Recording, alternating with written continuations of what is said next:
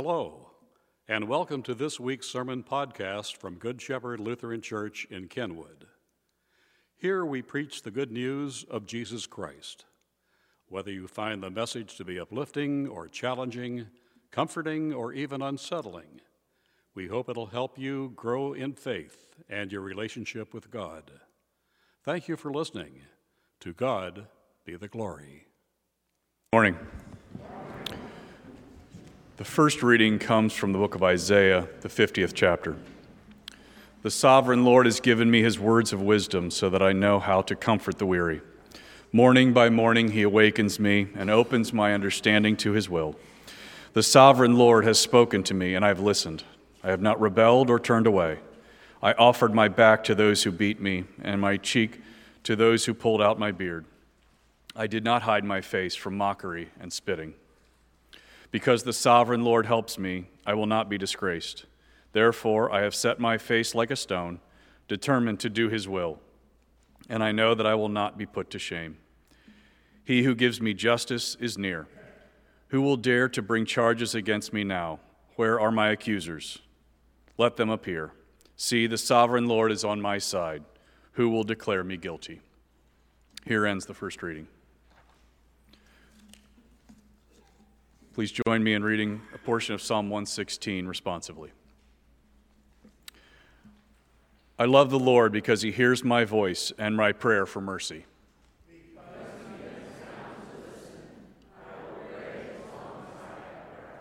Death wrapped its ropes around me.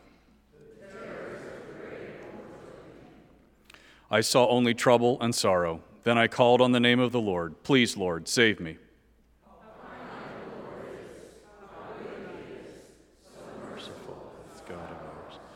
The Lord protects those of childlike faith. I was facing death, and he saved me.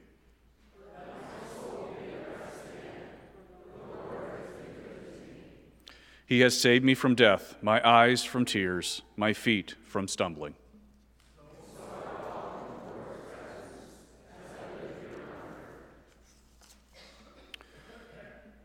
The second reading is a reading from James in the third chapter. Dear brothers and sisters, not many of you should become teachers in the church, for we who teach will be judged more strictly.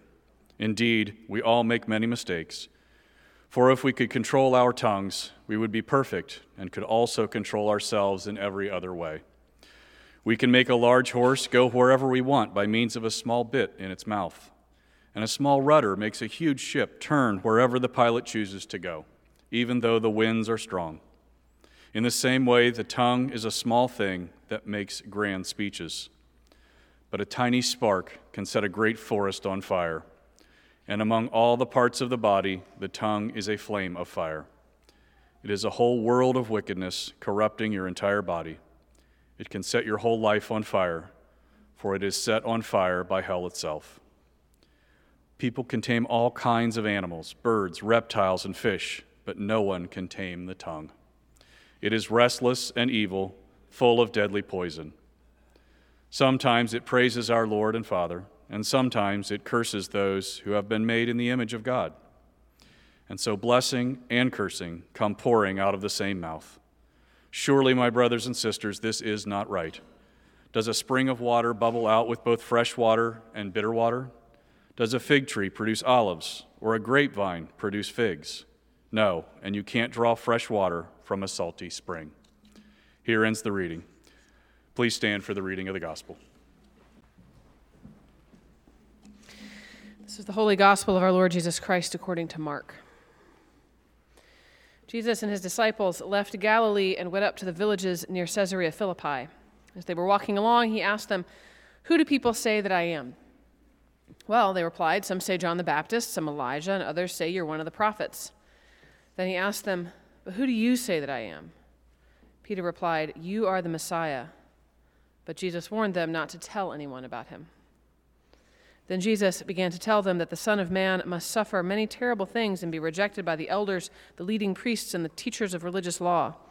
He would be killed, but three days later he would rise from the dead. As he talked about this openly with his disciples, Peter took him aside and began to reprimand him for saying such things. Jesus turned around and looked at his disciples, then reprimanded Peter. Get away from me, Satan, he said. You are seeing things merely from a human point of view, not from God's. Then, calling the crowd to join his disciples, he said, If any of you wants to be my follower, you must give up your own way, take up your cross, and follow me. If you try to hang on to your life, you will lose it. But if you give up your life for my sake and for the sake of the good news, you will save it. And what do you benefit if you gain the whole world but lose your own soul? Is anything worth more than your soul? If anyone is ashamed of me and my message in these adulterous and sinful days, the Son of Man will be ashamed of that person when he returns in the glory of his Father with holy angels. This is the gospel of the Lord. My daughter once said to me, I don't love you. I know she didn't mean it because she was three at the time and had no filter, but for a brief moment it hurt. She said it in anger, maybe a little in jest, uh, because she gets a response from me. Both of my kids get responses from me. they call each other bad names. They flounce off to sulk on the couch. They scream and stomp. They probably get it from me. And I probably got it from my folks. This is what we call in the business original sin, not the speaking the specific sulking or the, the stomping itself, but the something that we can't shake, the thing that we learn from the previous generation. We can work on acting better in a given moment to do better about particular hurtful actions like name calling or charging ridiculous interest to poor people. That's changing a behavior. But always underneath that is the potential to hurt, the desire to shape the world in our own image. It's more like a posture than an action. My dad used to say uh, there's sin with a little s and sin with a big S. Sin with a little s is just the stuff we do every day that maybe you have some control over. Sin with the big S is that larger underlying thing that just always exists. It's what writer Francis Spufford defines as sin. He says it's humanity's propensity to screw things up. Propensity meaning our natural inclination, something that is constant, unavoidable. It's like the difference in scale between using plastic stirrers in our coffee and the world's dependence on plastic and oil. We could replace all of our stirrers with linguine, which biodegrades, works really well. Side note, works really well. And that would be an excellent step. But Lurking above us is the certainty that we as a species are going to continue to destroy the planet. Now, side note, it's conventional wisdom that a sermon should begin with the bad news so that the good news has something to speak into. So we're in the bad news part of the sermon. Just FYI. In the reading today, James's rant is specifically about the kind of sin where we wound one another with our words. I really liked that image with the tongue. it was good. That hits close to home for me. Surely I'm not the only one who wants to physically pull back my words sometimes. I didn't mean to say that. Oh, I was tired. I was hungry. I was speaking in anger. I didn't have all the facts. Just let me not have said that thing. In arguments with my husband in the heat of anger, I tend to come over condescending and judgy. How could you not know this one simple piece of information, Leighton? Guess how well that goes over. Sometimes I yell too. I don't really want to read this part of my sermon. it's, it's shameful to say it out loud. And you notice that there's a behavior there, right? Sort of the way I speak or the thing that I'm saying. But there's also a posture, an orientation towards myself and away from Him. So I confess that to you now, because this is the Christian assembly and that's what we do. I confess to you as well in the hopes that you understand, that you have your own ways that you speak that you need to confess. The only way out is through. On a larger scale, the things we say about each other on social media, truth that sounds like attacks, lies that sound like truth, condescension and judgment, and willful misunderstanding. It's not just the Russian bots on social media that egg us on. We don't need them, we do it ourselves. Sin, this is the sin of behavior that we can practice changing. Our, and it's also the propensity to screw things up, our posture being directed towards our own egos or away from the other person, as opposed to being in a posture towards kindness. In the discipleship groups at the Edge House, we have read a blog post called Why Are Christians So Mean? It's written by a woman who is a Christian and had noticed that many folks in our country look at us askance. They think, You follow the Prince of Peace, yet yell at one another all the time. What gives? So she wanted to look more into that. She uh, very briefly did a Google search of that exact phrase, why are Christians so mean, and came up with 5,190 results. When I Googled it yesterday, I got 15,000 results. Christians seem to lead the way in perplexing people about our hypocrisy. But it wasn't always this way. Certainly not in the early church. Tertullian remarked, Look how they love each other. And Aristides wrote, They walk in all humility and kindness. Oh, I want somebody to say that about me. I want someone to say that about us regularly. When's the last time you heard someone outside the church say that about Christians? How we act and what we say makes a difference. Like James says in his letter, no one can tame the tongue, a restless evil full of deadly poison. And he says, From the same mouth come blessing and cursing. My brothers and sisters, this ought not be so. Well said. So let's make this more concrete. Still the bad news part. Sorry. Hurricane Florence is settling in over the Carolinas, apparently followed by Hurricanes Joyce, Helene, and Isaac, still waiting out in the Atlantic. We're going to have to get used to volatile weather systems in a climate change era. Anyway, thousands and thousands of people have followed the mandatory evacuation, which is good. There are thousands of people who have chosen to stay in their homes and ride it out. I don't know if that's good or bad, they just have. Thousands more can't leave because they don't have the money. It's expensive to evacuate. But around 1,000 South Carolinians were not allowed to evacuate prisoners. There are logistical issues surrounding evacuating people who are meant to be held in secure locations. Some could escape. In previous evacuations, some prisoners have escaped. It's time consuming and expensive. But aren't they also human beings? Being incarcerated doesn't mean we care less for them. Indeed, Jesus himself said, when we visit the imprisoned, we visit him. And he was meant to proclaim release to the captives. During Hurricane Katrina, 1,000 inmates in Orleans Parish prison, parish prison spent five days in chest high water without food or drinkable water. Is this how we treat our brothers and sisters? Is this how we treat Jesus? What we say isn't just words, it has consequences. Our behavior can be changed, it's hard. Our posture away from other people's humanity that's harder. Years ago, when one of my favorite musicians, Johnny Cash, was singing in prisons for the inmates, his manager tried to gently disabuse him of the notion. If you've seen the movie Walk the Line, the film adaptation of this scene is the manager says, Your fans are church folk, Johnny, Christians. They don't want to hear you singing to a bunch of murderers trying to cheer them up. What does Johnny Cash say?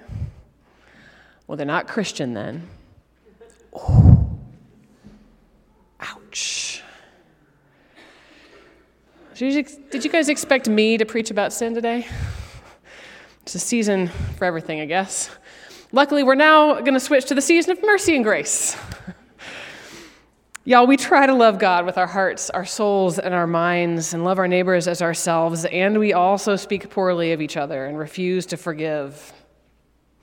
From the same mouth come blessings and curses. My brothers and sisters, this ought not be so. And I think James is kind of angry with us. Somebody at 8 o'clock said, um, Somebody at 8 o'clock said, I think he's a, a pastor who's writing a pastoral letter to his congregation after they've all been super grumpy with each other. Like they're all yelling. I love it. I think he's angry with us. But I think he's also inviting us into something new. It's not just this kind of thing, right? I think he's saying, guys, there's another way to be. It doesn't have to be like this. We follow a man and love a God who are constantly calling us to open wide our arms to people that we think we can't do that with. And that's scary. It's not about accepting everything that they do, it's not about a grim obligation either. It's about the freedom and the joy that we receive when we do it. I bet every one of you who has done something the last two weekends with God's work, our hands, has that feeling in opening your arms, in showing up, you received a sense of openness and freedom and love and connection. When we take people seriously, when we welcome them in, we listen to their stories with curiosity, we are blessed. This is redemption. This is celebration. How we use our tongues, James says, what we say is everything. And sometimes we get it right. Sometimes our tongues speak love and comfort and encouragement in just the right moment. My friend Phil is a priest in town, and I don't know if you remember in the news, um, I don't remember it was last year or the year before. Uh, Withrow High School had been vandalized. Somebody took some spray paint and wrote the N word. I don't remember if it was on the sidewalk or on the wall of the building. Um, it's a predominantly black school. And the next day, tons of people from the neighborhood showed up and lined the sidewalk and cheered the students as they came into school that morning. It was beautiful. We love you. We're here for you. And my friend Phil showed up in his collar and his black cassock with this giant sign that he made that says, You are a blessing. And just held it up. That's what we needed. But you notice it's not just the words, they all showed up, they were there with their bodies, with their feet, they said, You are a blessing. I think that's the heart of it. Showing up is what we're called to do. This is courage. Courage isn't not being afraid, courage is showing up even when you are afraid. And showing up is our behavior in response to a new posture. When someone is mourning, we sit with them. Maybe we bring a casserole. When someone's imprisoned, we show up and we speak to them through the glass. When someone's celebrating, we show up and celebrate with them, even if we don't really understand why they're happy. When someone says something hurtful to us, we tell them. We show up to that conversation. Thank God my husband is willing to do that for me. This is what Jesus did in the incarnation. The Word becomes flesh and dwells among us. It happened and it still happens. This is what God is doing in every moment, showing up. This week, I spent several hours in the Starbucks in the CCM building talking to students. The specifics of why are not my story to tell, but something violent happened in this small group of friends, and they were struggling to make sense of it. One of our members here asked me if I could talk to them, so I went to the Starbucks and drank a lot of coffee. It was hard work to listen, to hear. I couldn't fix it. I really, really wanted to. But nothing I say can take away their pain. Nothing I say will magically fix their relationships or take away their anxiety. Words don't do that. But each person left our conversation lighter. I could see it in their bodies, and they said it. They left more aware of the possibilities open to them instead of being stuck in this little box like they thought. And it's not because I'm a poet or a magician, it's because I was there. I showed up. I listened to them, I took them seriously. And this church does that all the time. All the time at Taft and Habitat and IHN, with the LGBTQ community and atheists on campus, and countless other places throughout this community. I mean, God's Work Our Hands weekends. That's what y'all did. You showed up. It's not so much about the work that we do, though that's good too. That's hugely important. Literally, it's that you showed up. You voted with your feet. When you do that, you are recognizing the humanity of the people around you, and you are saying, just by your presence, you are a blessing to them. You're saying, you are worthy of love and belonging. Sin still exists. We can't get rid of it. We're going to screw things up again and again. It's just what we do. And yet there is grace and mercy unbounded at the same time. And so, just as much as you say to all of those people out there, you are worthy of love and belonging, you are a blessing, I say this to you now. You are worthy of love and belonging. You are a blessing. May it be so. Thanks again for listening to this week's message from Good Shepherd Lutheran Church in Kenwood. Please browse our website for other opportunities to grow in faith or serve the Lord. If you are able to worship with us at any time, we would be most honored by your presence.